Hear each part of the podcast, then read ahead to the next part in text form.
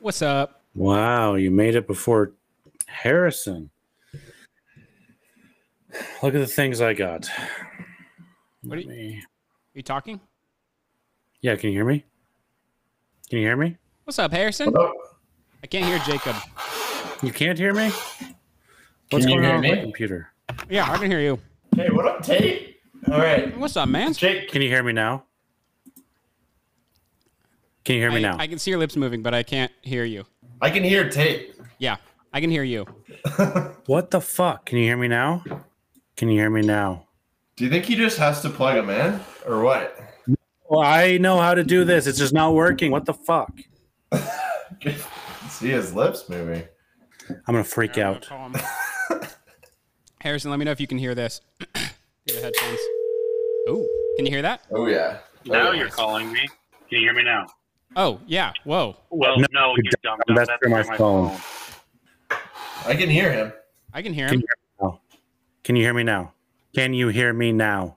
I muted myself. Can you hear me now? First Oh, I can hear that. time recording. I oh my oh god. Okay, so I muted myself so you cannot hear me through my mic, right? I hear you now. That's through my phone, you moron. Can you hear me now? One more time. Can you hear me now? Yeah. You can? Yeah. Okay, well that's through my mic now. You're you're good. I guess. True professional. The fuck was that? That's called a Tate and Harrison prank right there, brother. You've been able to hear me the whole time? Yeah. I just watch you tweak out. Oh my god, that was so funny. Harrison, so Harrison texted me like 10, 15, probably like 20 minutes ago, and he was just like, hey, do you want to prank Jacob with me? And I was like, yes. And a name on the front is a hell of a lot more important than the one on the back. Doesn't anyone notice this? I feel like I'm taking crazy pills. But it ain't about how hard you hit. It's about how hard you can get hit and keep moving forward. Wham! Cut zap. First try. Why so serious? He's a fast killer. I love the smell of napalm in the morning. I'm freaking pumped. I've been drinking green tea all goddamn day. I don't know. I have a bad feeling about this. Hello, everybody. You are listening to the Good Day for a Movie podcast. I'm Jacob, and I am joined, as always, by Sage Fuck, and fuck, Tate. Fuck. Oh, Jew lead. shit. There it was. There we go. The, the crickets would have been helpful there. Hello, Tate. Damn shit. Uh, what's up? this is a top of that. shit show. Wish I was on you top of just that. pranked me, and by you guys, Sage is obviously not here. We'll get into that in a second. But a fun Harrison, Harrison, our our friend Harrison is here.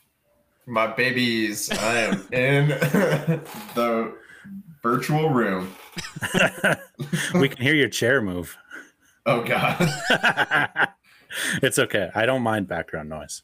For a little background about who Harrison is, he's one of our best friends growing up. All went to junior high and high school together. So this is a this is a little family bonding time. This is like a, a real movie critic joining.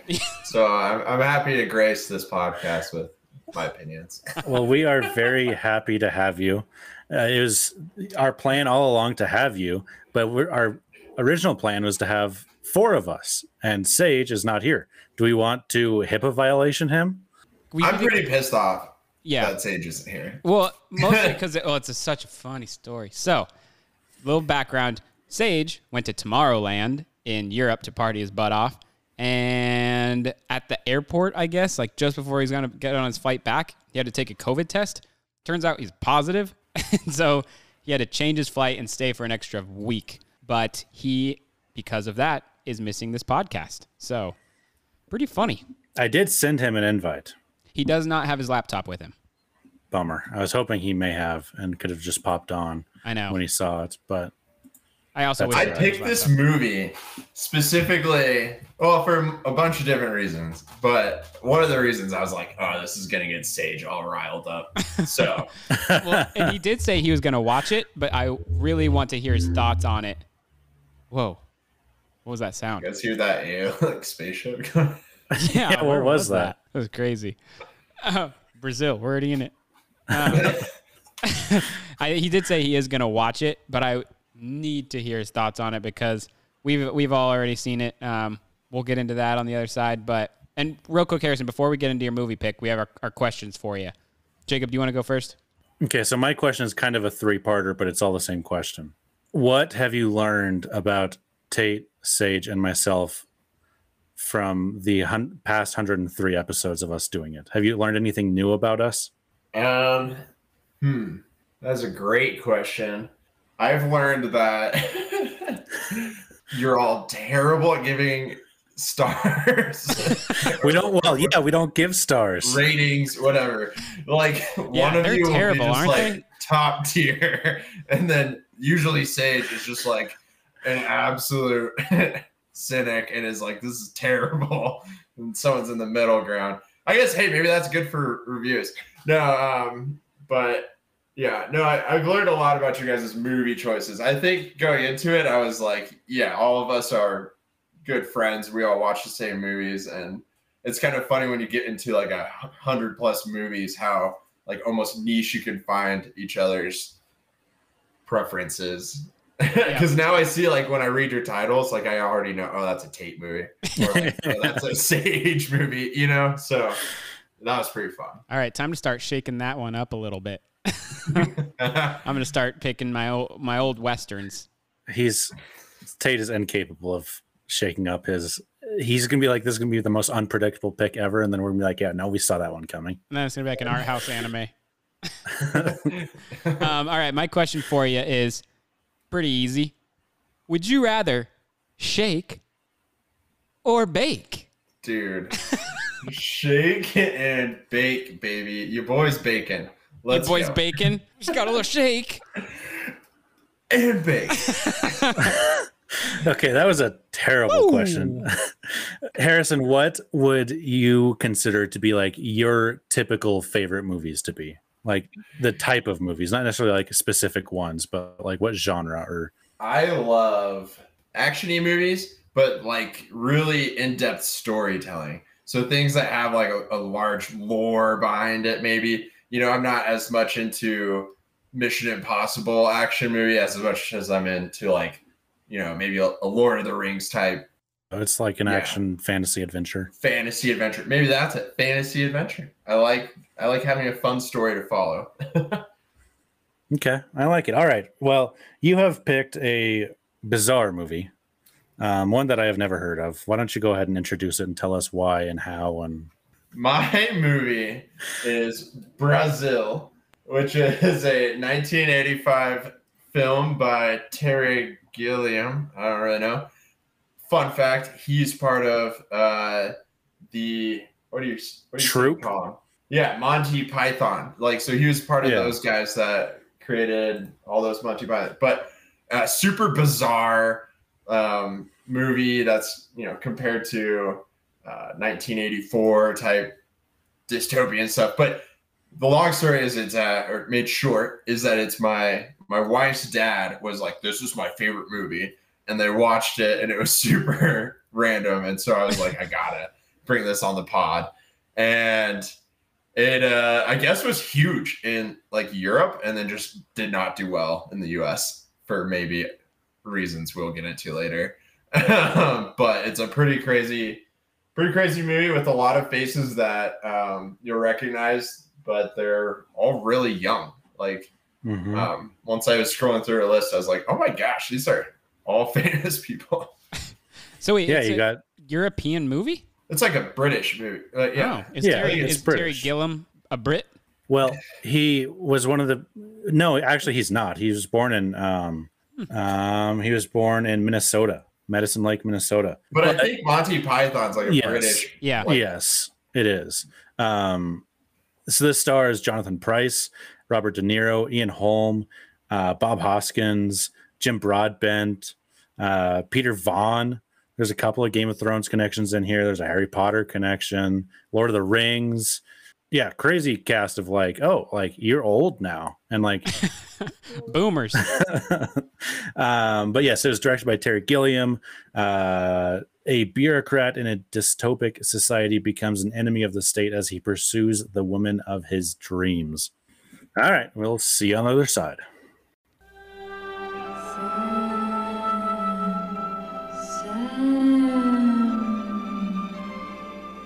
Do you wake from your finest fantasy only to return to your daily nightmare?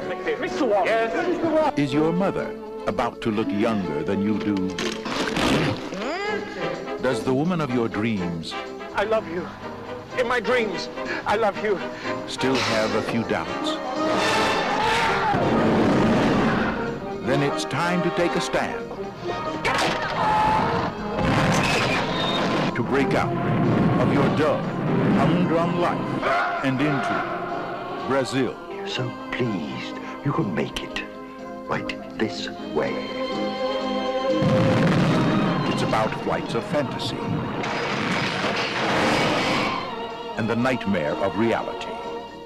We're all in this together. Terrorist bombings, I don't think it involves anything unsavory. Trust me, Jack? And late night shopping. True love You don't trust me? Trust you? Trust you? The man who hijacks my truck, loses me my job, has every security man in town looking for me? Of course I trust you. I was only trying to help. Yeah. and creative plumbing. There's your problem. Can you fix it? No, I can't. From Terry Gilliam, director of Time Bandits, Jonathan Pryce, Sam, what are we going to do with you? Robert De Niro, I came into this game for the action, the excitement. Go anywhere, travel light, get in, get out, wherever there's trouble, a man alone. Katherine Helmond, and Michael Palin. We've always been close, haven't we? Yes, Jack? Well, until this all blows over, just stay away from me. Brazil. It's only a state of mind. We're all in it together, kid.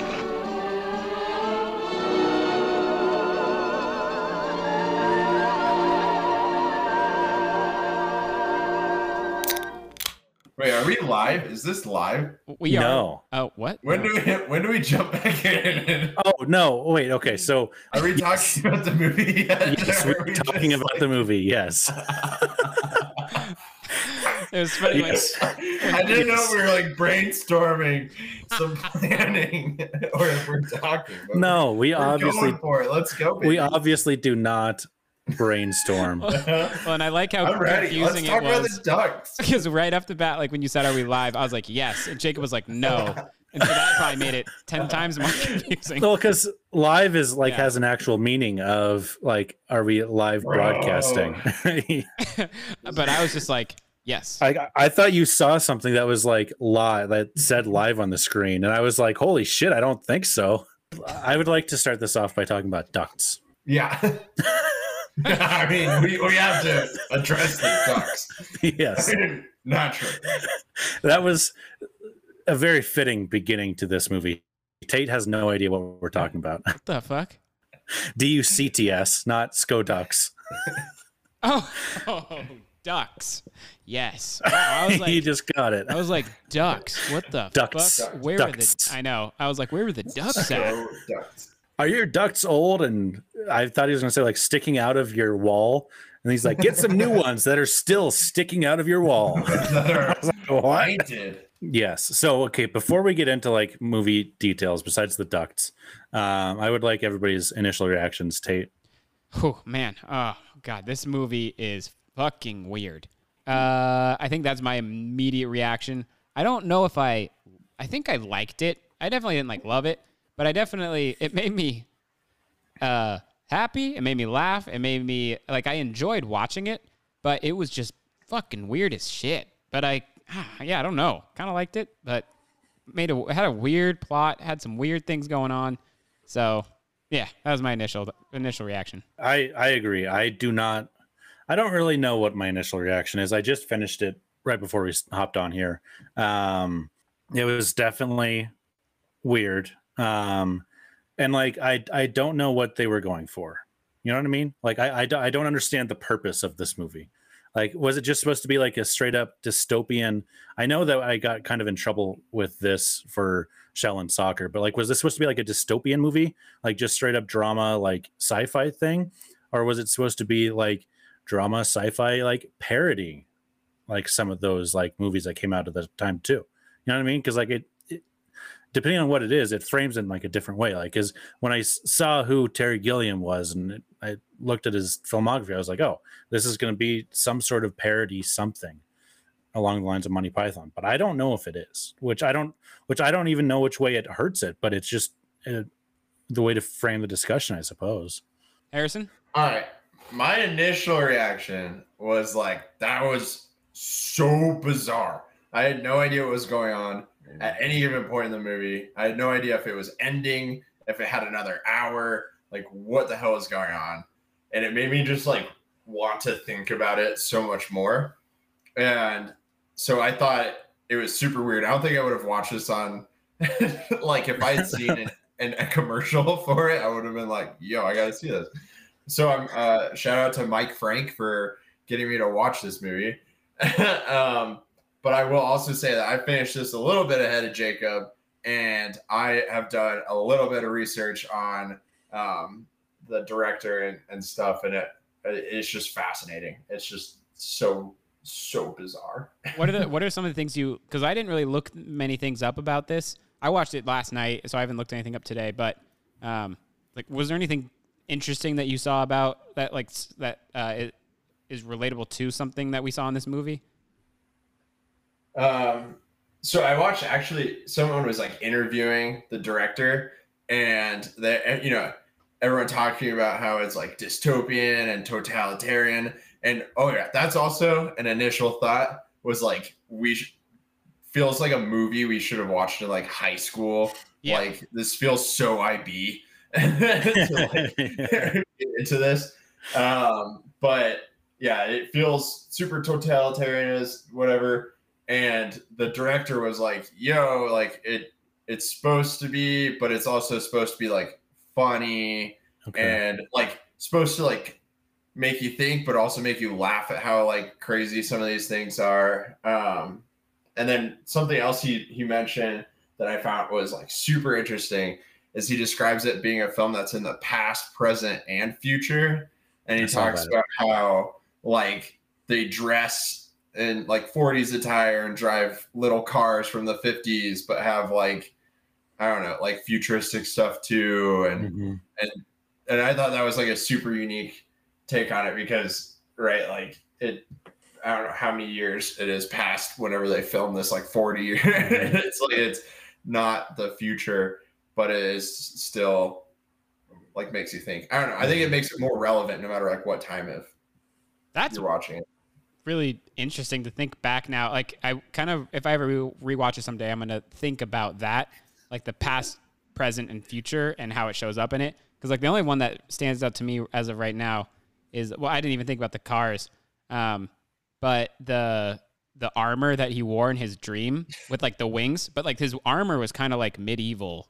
That's interesting. I, I feel like I need to. I'd like to rewatch it with that viewpoint of what he's going for but I definitely I definitely see the totalitarian and like uh, makes you laugh at the same time kind of thing because it was it was pretty funny at sometimes like everything from the outfits to um, some of the lines between the characters I don't know I, I laughed a good amount of times something that uh a word that I've learned is absurdism.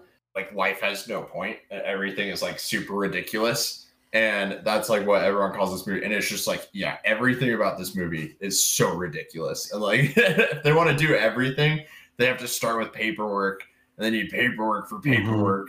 and, and it's just like everything makes no sense. It's just silly. well and while, while we're on the director a little bit did he write this It, it- it's not from a book. Terry Gilliam, Tom Stoppard, and Charles McKeown uh, wrote the screenplay. Wow. Yeah. It kind of it makes me think um that they all like wrote this movie based on dreams that they had. Like this movie like a lot of a lot of it kind of felt just like one big wild random dream. Which is kind of like Parts of it were. yeah, well, Yeah. and parts of it were, but like also, if I could totally see somebody, I don't know, like I, I was thinking about it, like uh, uh, dream diaries, where like I don't know if you guys remember your dreams ever, but like every now and then, like I actually remember my dreams quite a bit, but like I don't know, I've talked to people who like take a dream diary and they like wake up and they like immediately type everything that they know about the dream. And My problem with that would be I wouldn't be able to fall back asleep, and I'd just be up at two in the morning. yeah. But that's it, thi- this whole movie kind of seemed like somebody woke up and then just was like, "Wow." Wakes up and there's just ducks everywhere, and there's, there's this crazy government trying to rule me. And I, I, I, I'm Robert just, uh, De Niro showed up for like yeah. solid two minutes. he fixed my ducks and we became best friends.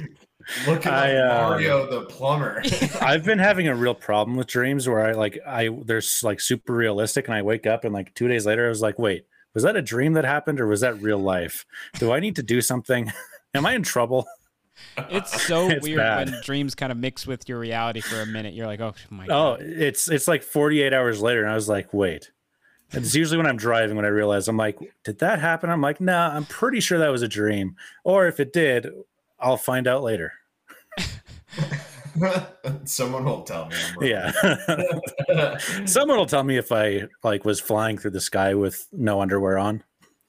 Okay, can we talk about that for a second? Yeah. Homeboy is having dreams about this woman, and he's like, I love her. And then he sees her in real life. You know how creepy that would be? Just be So like, creepy. Hey, hey, girl, like I dream about you all the time. Oh my gosh, so creepy. Okay, because that's one thing I kind of want to talk about is just like the general plot. Um, so the general whole point of this movie, like when you're talking about that, Jacob, the general point of this movie is just at the end of the day, it's a romance. Like that's it. Like it's nothing really else. Like there's a lot of like there like it sets the scene, but at the end of the day, I feel like the only driving plot in this is just his love for this woman that he sees in his dreams. Am I wrong? Yeah, I think so. Subplot. Yeah, I, I, I mean, I, I think that is what moves the story along. But I think the main point of the movie is like to show a dystopian future, and I don't exactly understand what he is like. So with like to make a dystopian story, right? You have to take things that are happening in our current society and take them to their their furthest logical conclusion. And so, like the one that was taken to its logical conclusion here is you have to do paperwork for everything. Like it's like a dude that was like that worked in an office and was like, I'm so sick of doing paperwork and like wrote this movie. He's Well, like, yeah. what if everything I had to do paperwork about? You know what I'm saying? So like I and But that's there, there's like, there's the there's obviously more to it than just the paperwork thing that he takes the, the logical conclusions on like I, I, I do think paperwork is the like the main thesis behind it because if you don't do the paperwork, you can't do anything. You can't repair your own place. You can't do it. Like it takes your freedoms away because you have to get permission to do everything. Um, and so I think that's kind of, I guess, the the crux of the where the dystopian comes from in the story. But Yeah, see, to me, like the the, the dystopian, like they they set the environment and like the scene, and that's like the dystopian society that like uh, government has 100% control over every aspect of everybody's life, and information is everything. Um, and if you don't have the information, then you can't do a single thing. And that was just like the setting. But then, like to me, like the every the whole point of everything that he does is just to meet this woman that's the love of his life that he met in his dream. And then, yeah, like, anywho, to me, I was just wondering if there's, yeah, I, to me that that was that, like this movie was just a rom, a rom, a really really weird sci-fi rom dram. I think Jacob said it well. It like keeps the story moving, even though there like might be more time focused on like just the chaos and absurdity of everything around it.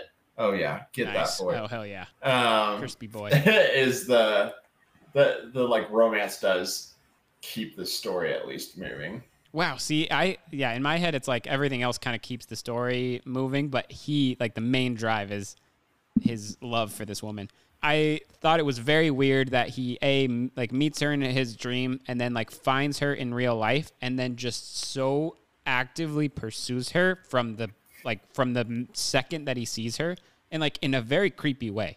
Tries to find her, looks up literally everything about her, goes like through the um, government database to track this woman down just to be like, I love you. And her to be like, no, you're stop. You're weird. Get out of here.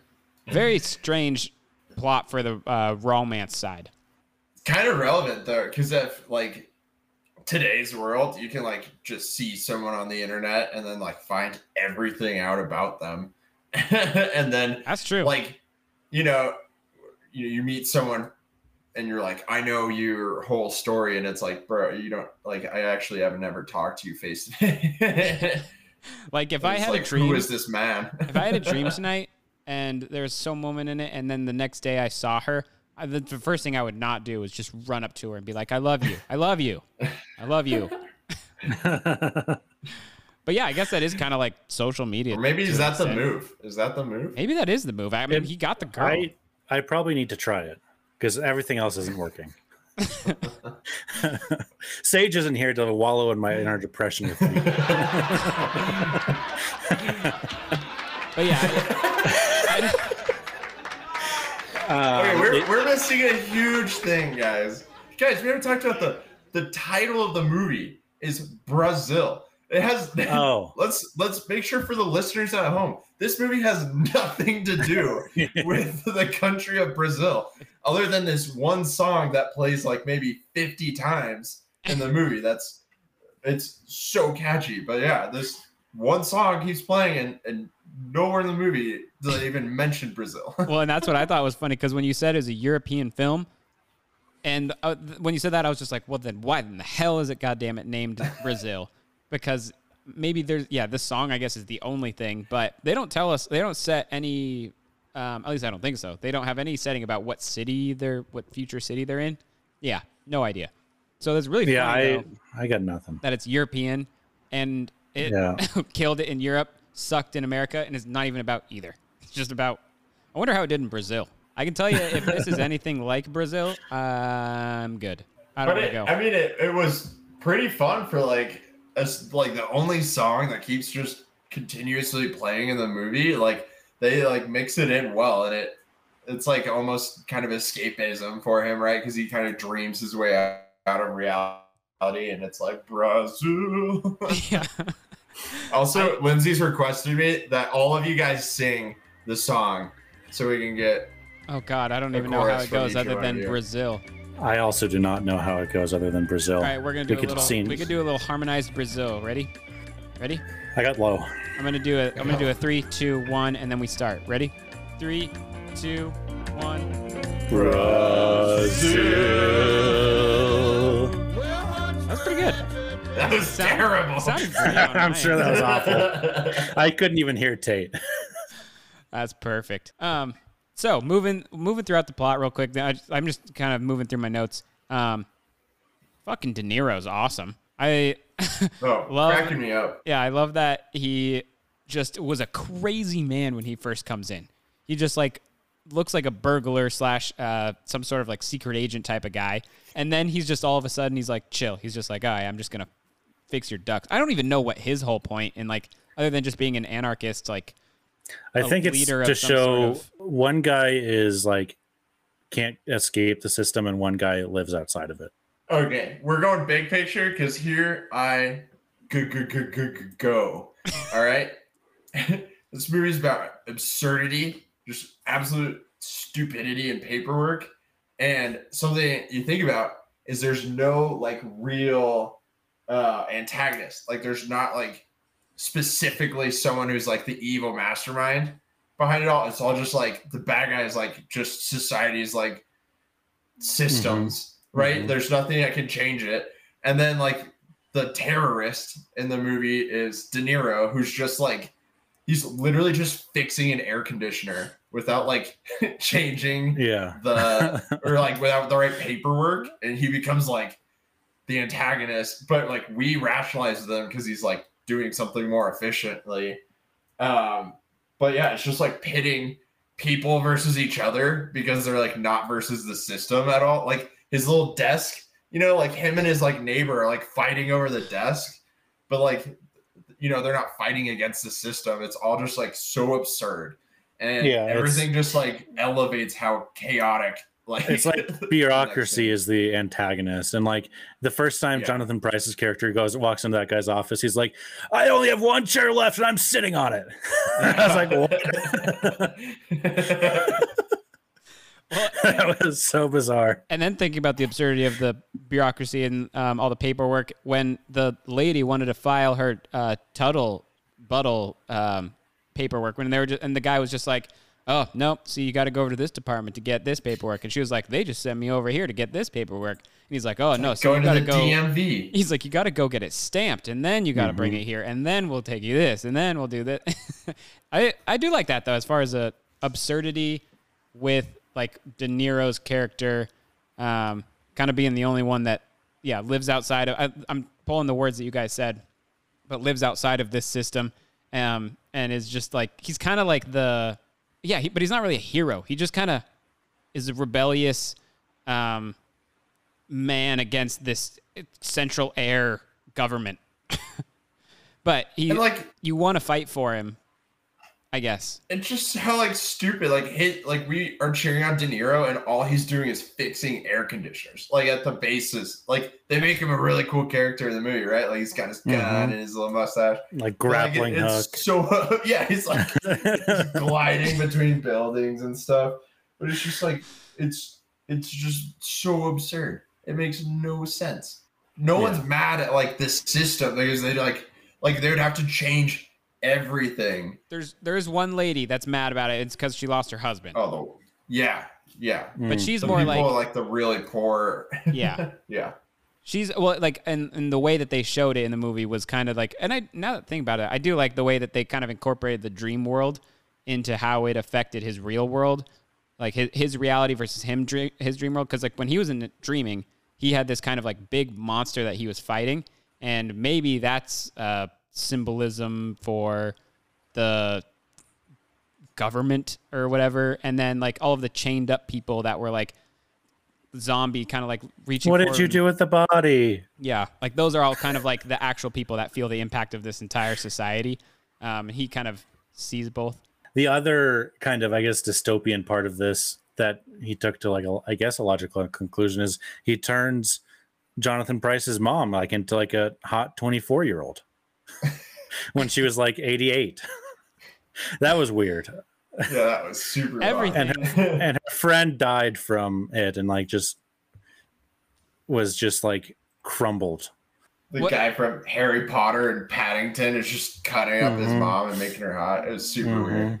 So going off of this whole absurd thing, um, one of the notes that I made, which I think just kind of um, accentuates this absurdism, is that I made a note that I was like, this movie is and all the acting in it is extremely theatrical. Like it almost felt not like a normal movie. It felt like I was watching a play where um, yeah i mean I, I think most of these guys were definitely classically trained trained i mean from jonathan pryce um, ian richardson peter vaughan um, jim broadbent definitely like the- these are all like super british people that like movie acting to them is like the way that they can continue to act in plays yeah. and like that's the real acting you know what i mean Well, and it was they're like those really good. types of actors Like I, I bought Yeah, that they oh, were for all sure. insane, and I think the mo- the ones that it stuck out for the most was the mothers. Like the two mothers were just Mhm.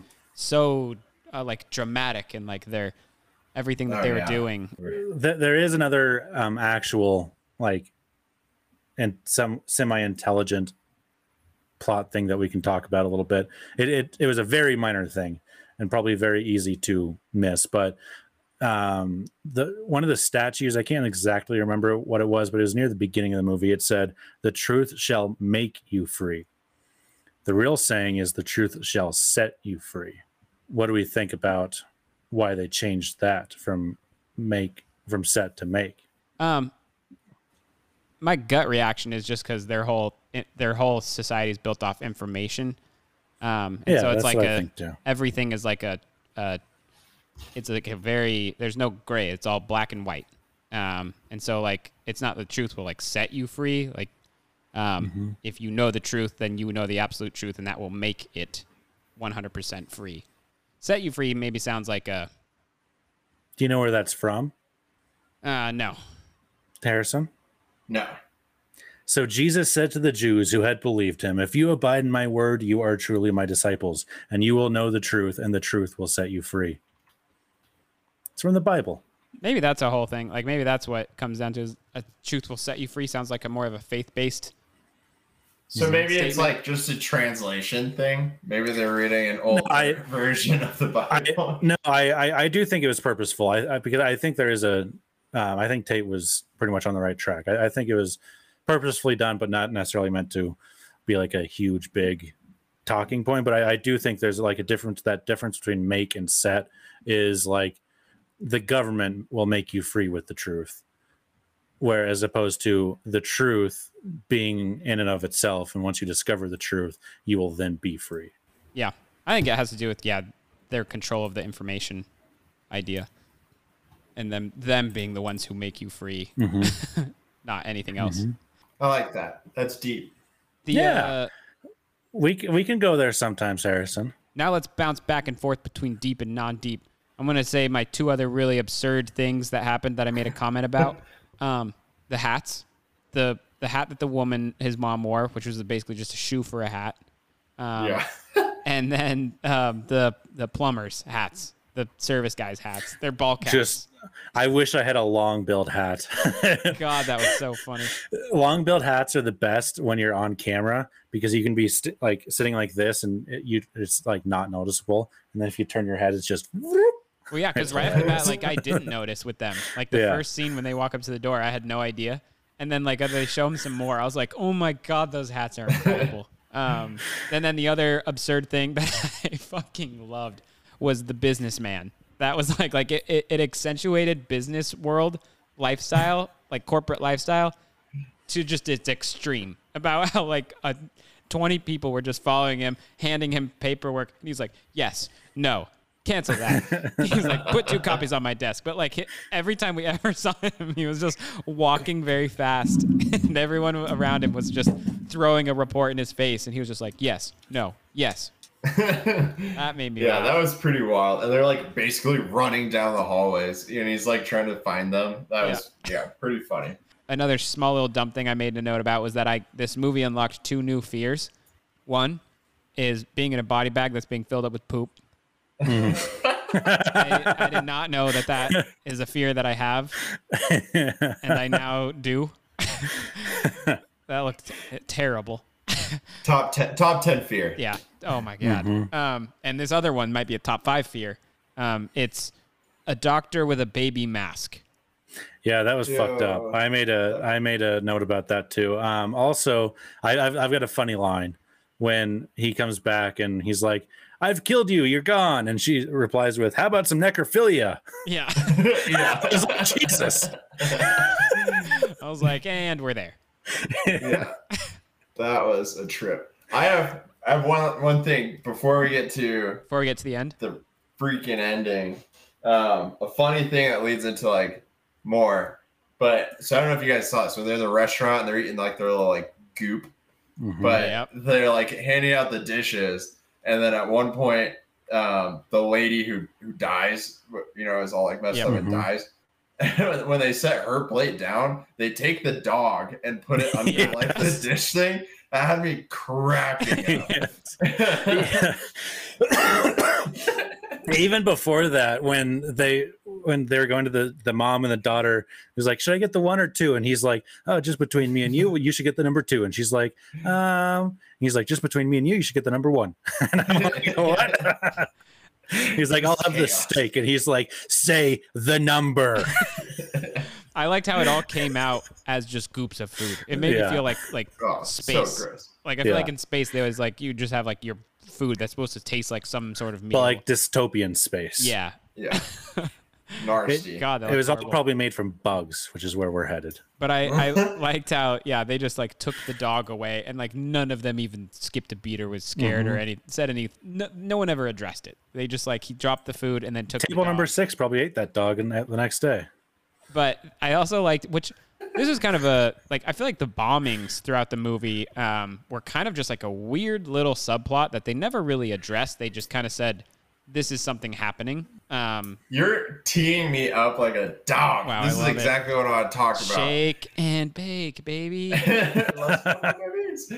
the, I I thought that that was like a, a little subplot that was like really interesting because like the first bombing, everyone's just like eating and acting like honky dory, and they like put up a partition and like basically hide all the the rubble and Mhm. the narsties. Um, and I think it shows like growth with the main character because later, right, there's a bombing at like the party or something, and he goes and he's like trying to help people, and he's like, "Why isn't anyone doing anything?" And and that kind of like goes on on par with like his dreams because at the beginning, you know, his dreams were like just all about him flying around chasing this woman, and then later, you know, he was like, "Oh shit, there's all these people in chains, like." what do I do? But I thought that that was like cool growth because right there's this absurd structured world that he's in, and he's like kind of realizing how absurd it is, and then teeing us up for the ending. Right, like it's like peak enlightenment for him. Also insane, just Mhm. insanity. it's like the peak absurdity of this insane movie is that like enlightenment is insanity. it was such a weird. Wow. Weird oh my god, I love the ending. But real quick on the bombing thing, I didn't think that that didn't cross my mind about like it showing something about him and his reaction to it. Um, I do like that because yeah, like I thought that this was I thought it was going to be a really cool subplot that um, we were going to find out more about or like find out the uh, reason behind them bombing these random places and like maybe some sort of deeper meaning behind it. Never find out anything other than just they happen and um and like when they happen, they didn't like they didn't shy away from being like PG Uh. about it. Like hardcore. like they showed like the, the people that got hit by the bomb, like they showed those people like bleeding and like Mhm. suffering on the ground. when the guy fake got shot in the head, but that Yeah. didn't actually happen. But yeah, like that was very Um, real. That was very gory. Yeah. And so like the, Full on blood, bullet wound.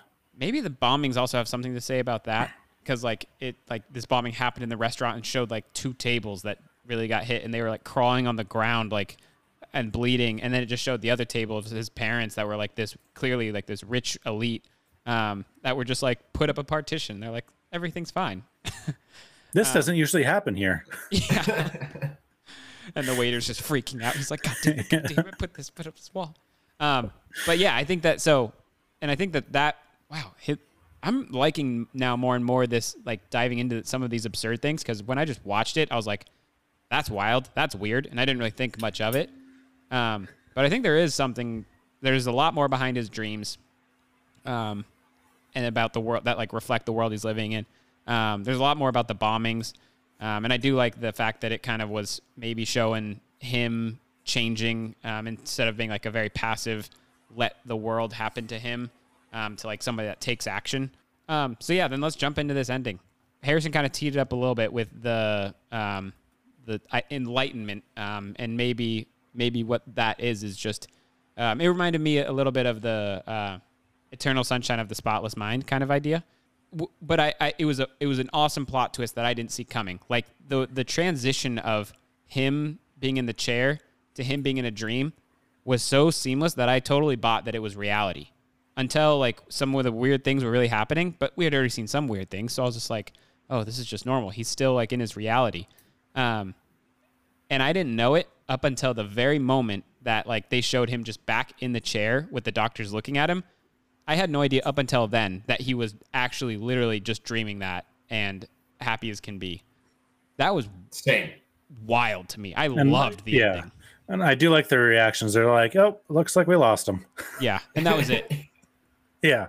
But like, because it was like the the one thing that I was ready, I was so ready to make notes on was like when he when De Niro comes and saves him. I was just like, oh, cool. I was like, our our best friend, the hero De Niro, comes in and is like taking down the man, and um, but then when he gets swallowed up by the newspapers, I was like, okay, they have some That explaining to do here. yeah, I had to That rewind for crazy. that because I was like, did I miss something? Um, but that was like one thing that I was ready to make a note on. I was like, okay, what's happening here? I need some explanations. Um, and then it was like him falling through the casket into another like place where I was like, okay, this is getting a little weird. I'm not sure I fully understand. But then when he was somehow in the car with his dream girl driving away, I was like, oh wow, he got out. He he made it. He did it. He's so happy. and I totally bought it. and then they just hit you with this real hard truth of he never made it out. He was just his like almost like his mind escaped, but his physical body didn't. So I don't know how you want to unpack that other than He's in the Matrix now. But I I think when I watched it, everything had been so like insane up until then. Like I I was just buying it. I was like, Mhm. yeah, he just became newspaper. And, and, like, yeah, he just totally portaled and now they're in the countryside. Like I was buying it and then And like, she's now that- driving a house. yeah, yeah, they just casually have cows. Um, and now that I'm like spent more time rethinking about it, I'm like, what the hell was like that is all so like this movie's crazy, but like that that was wild. And then just to hit you with like that's all in his head. it was kind of like insane. um like depressing also mixed with like happy for him which is i thought a really cool ending because like it was really sad to see that he like basically got like killed like he his like he basically sat in the chair until he went He was like insane. lobotomized. yeah yeah. and so you feel like and part of you feels really bad for him that he like was trying really hard in the end of the movie and ended up this way. But then the other part of you was like, I'm actually honestly pretty happy because he like dies with a smile on his face. So yeah. I don't know. It's kind of like weirdly um, a happy ending with being so sad. Yeah, it's like he found peace, inner peace by his own little happy by farm his own like brain. dream. Yeah. He always did love the dream world, which I did think that was cool. Like he Mhm. he would love to go home and dream, and it's like he could control it. Like I don't know if they have like a, some sort of technology or whatever that.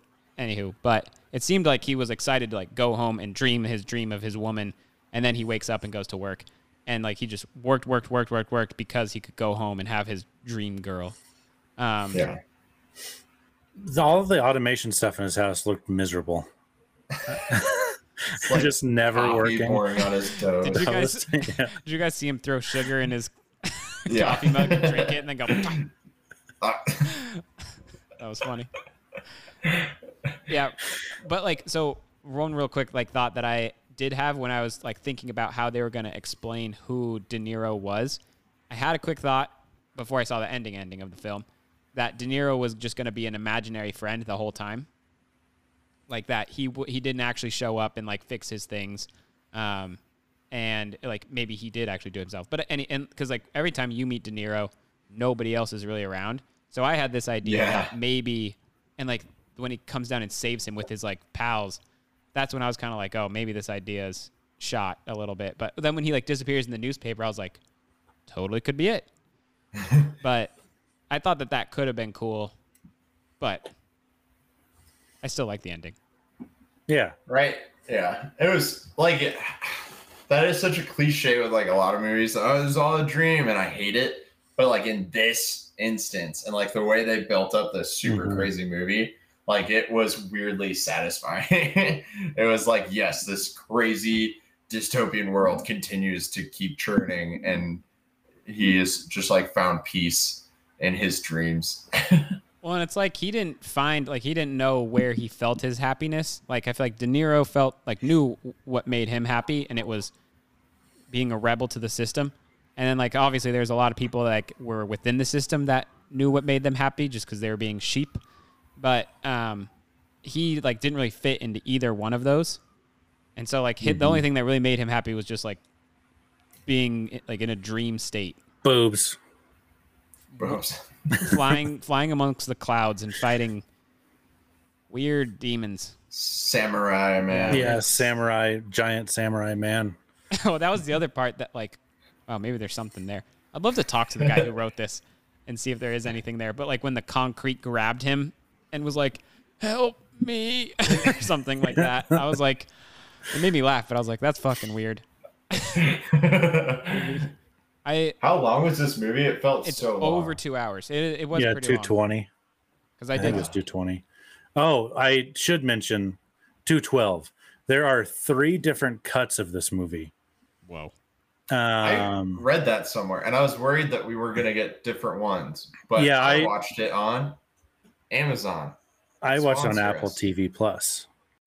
Let's see. Yes. So there is a director's cut that is two hours and 22 minutes. There's the theatrical cut, which is 212.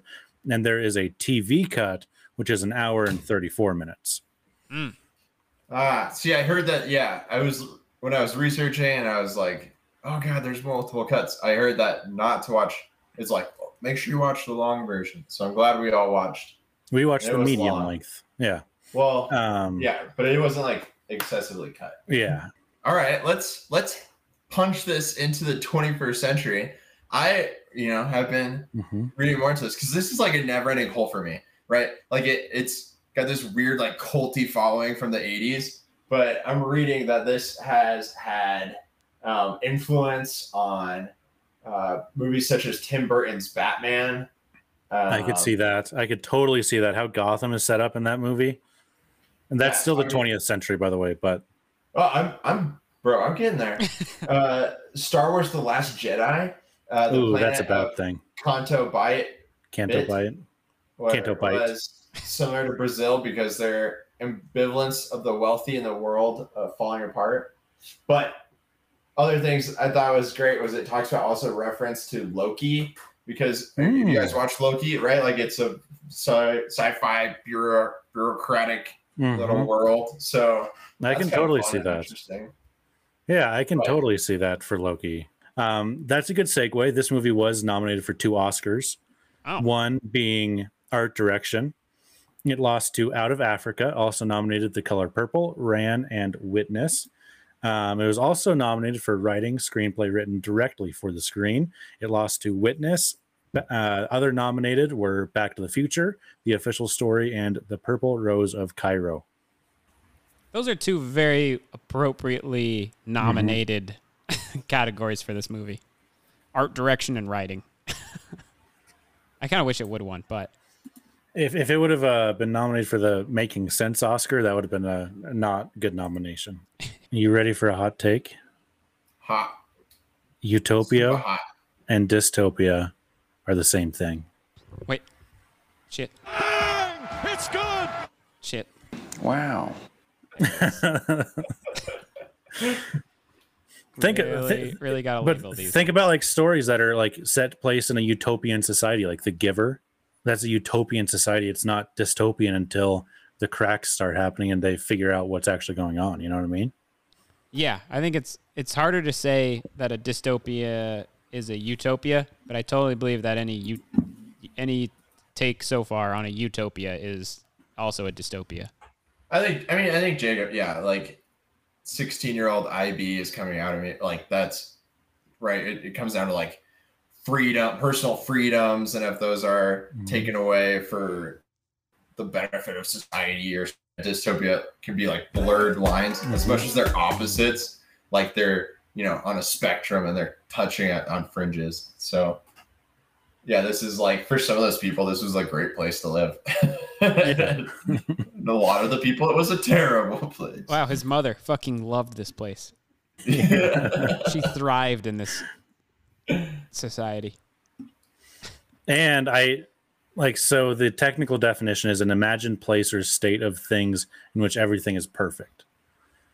Um and so I guess technically the like the technical definitions of utopia and dystopia are not the same but utopian when people make utopian stories it's actually a commentary on how like they're actually dystopias so Yeah. right because a, a Well, 'cause, like, utopian The story wouldn't be very definitely- entertaining Truman Show definitely. I'm trying to think Yeah, of other movies that are like kind of it- utopian. there, there's there's no story that you can tell in a utopian society right because for a story you need some sort of conflict one way or the other okay, hot take here. He left his dystopia to be in his utopia.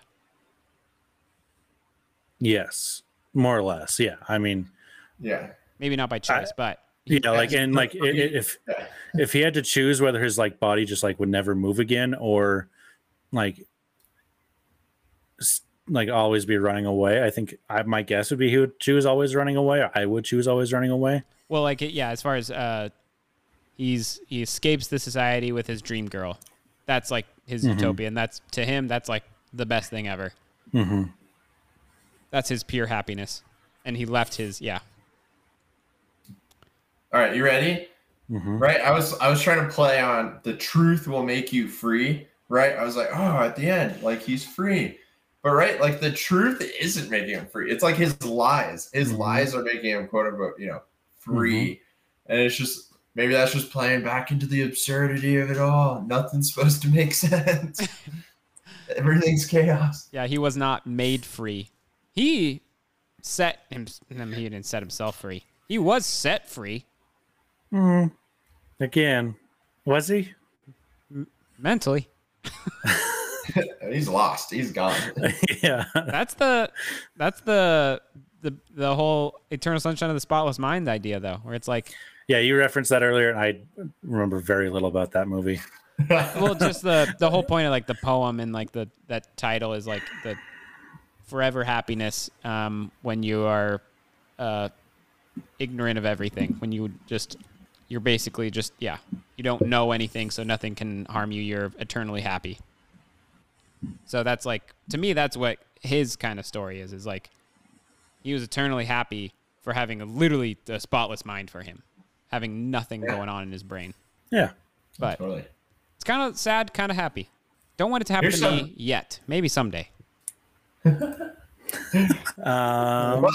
I I don't think I ever want that to happen to me. I prefer If I'm getting super old, no. put, put I, me in my happy zone and make me zone out like he does. I think suffering is a good thing. All right, Sage. Um, Masochist. so here's a fun here's a fun thing to talk about, guys. This is a kind of like loosely playing on nine, you know, themes from 1984, Mhm. and it came out in 1985. That's like kind of a fun, like Mhm.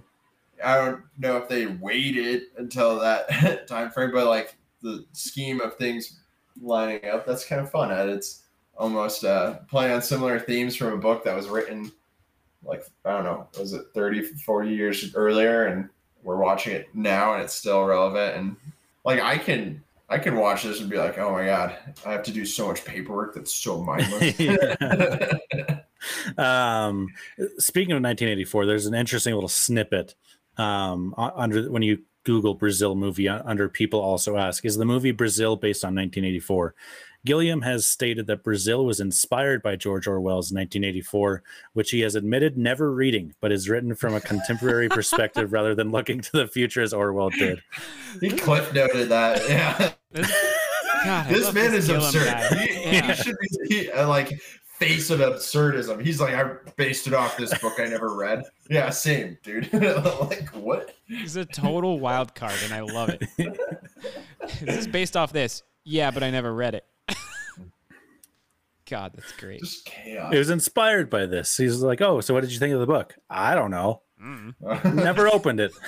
Never read it. Heard a lot of people talk about it though. Made me think. I could write a movie. Their discussions were really good on it. I was like, that's a good premise for a movie. I'm going to do it. Oh my gosh. I, I just feel like, yeah, when you take my initial thoughts, I was like, this movie was chaos. I don't think I would have ever watched it. The longer I talk about it, I'm like, this might have been a good movie. Yeah. And like, have you guys looked up what its ratings are? Um, I glanced at them. I haven't. Insane. It's like 98 Rotten Tomato, 90% audience score. Like, people love Wow, it. people love it. Yeah, the casual watch. This is not So not a recommend. No. but you want to think. Wanna- this, is, yeah. this is the movie for you. Uh, Sage, if Sage watches this before he hops on his flight back from Europe, he's gonna. That's gonna be a rough twelve-hour flight. Sage is gonna spiral, and I love it. He's going to jump out of the plane. Brazil. All right. From the aggregators, a 7.9 out of 10 on IMDb, a 98% on Rotten Tomatoes, and an 84 on Metacritic. I've got my score down. Um, Thank God. before talking about this, I was I didn't exactly know where I'd go if I just like watched this by myself, like you guys are talking about, and like didn't really think about anything and think anything through. I would probably give this like a forty. I am not giving this a forty. I am giving this an eighty-three. Wow. Major shift up. I like the absurdness, but yeah, eighty-three. I like this thing.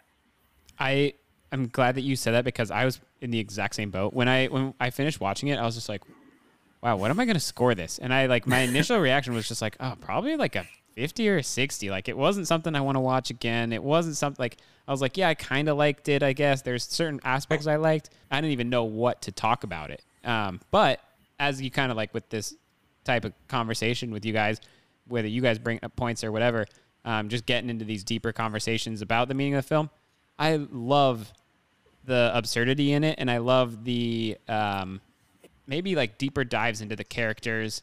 I think it's it was a really cool story, and hearing more about the director too and his um, take on it and what he was trying to make, very cool. Um, and now I'm actually kind of excited to rewatch it.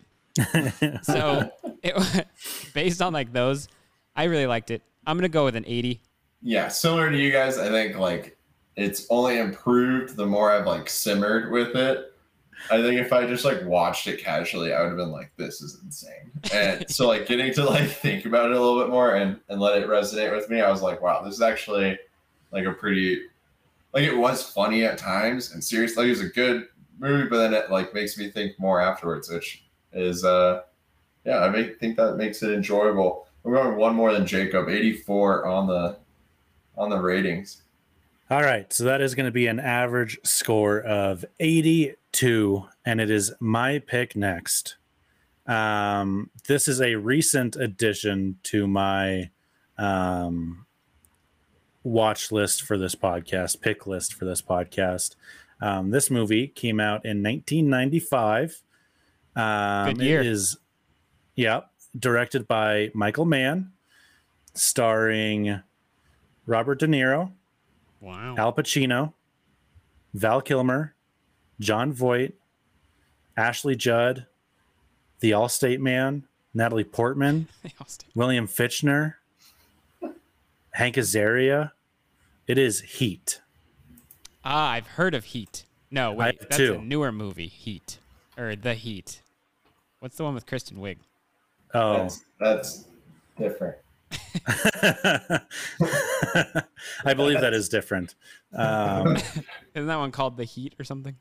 Yes, it is. Um, Well, thank God we're not watching that. This one sounds a lot better. Oh, yeah. Sage probably wouldn't watch it. Sandra Bullock's in it. It's Sandra Bullock and uh, Melissa McCarthy and Michael McDonald. Oh yeah, he would hate that movie. Maybe I should. Yeah. Nice though. All right, so. Heat. Um, a group of high end professional thieves start to feel the heat from the LAPD when they unknowingly leave a clue at their latest heist. Love a good heist. Top rated movie number 113 on IMDb. Wow. Dope. Harrison, do you have anything you would like to plug? Yeah. Hashtag GD for GD. Always my babies. Uh Montucky sponsor me. Anybody sponsor me? Thanks, boys. Yeah, thank you for joining us. If you would like to reach out to us, you can email us at gd4ampodcast at gmail.com. You can follow us on Instagram at gd4gd.movies. You can follow us on Twitter at gd4gd underscore movies and leave us a five star rating on Spotify. Leave us a five star rating and review on Apple Podcasts. And if not, I Want to fill your space suit up with poop? Uh, what? I love that. I don't know what I'm going to do. Uh, I can't beat Oh, that. This movie gave you so many. I, I know. I'm just, I, I'm dead inside I'm gonna right now. tear up your ducks. Hmm. I'm going to expose your ducts. Oh. All right, we'll catch you next week at the movies. Where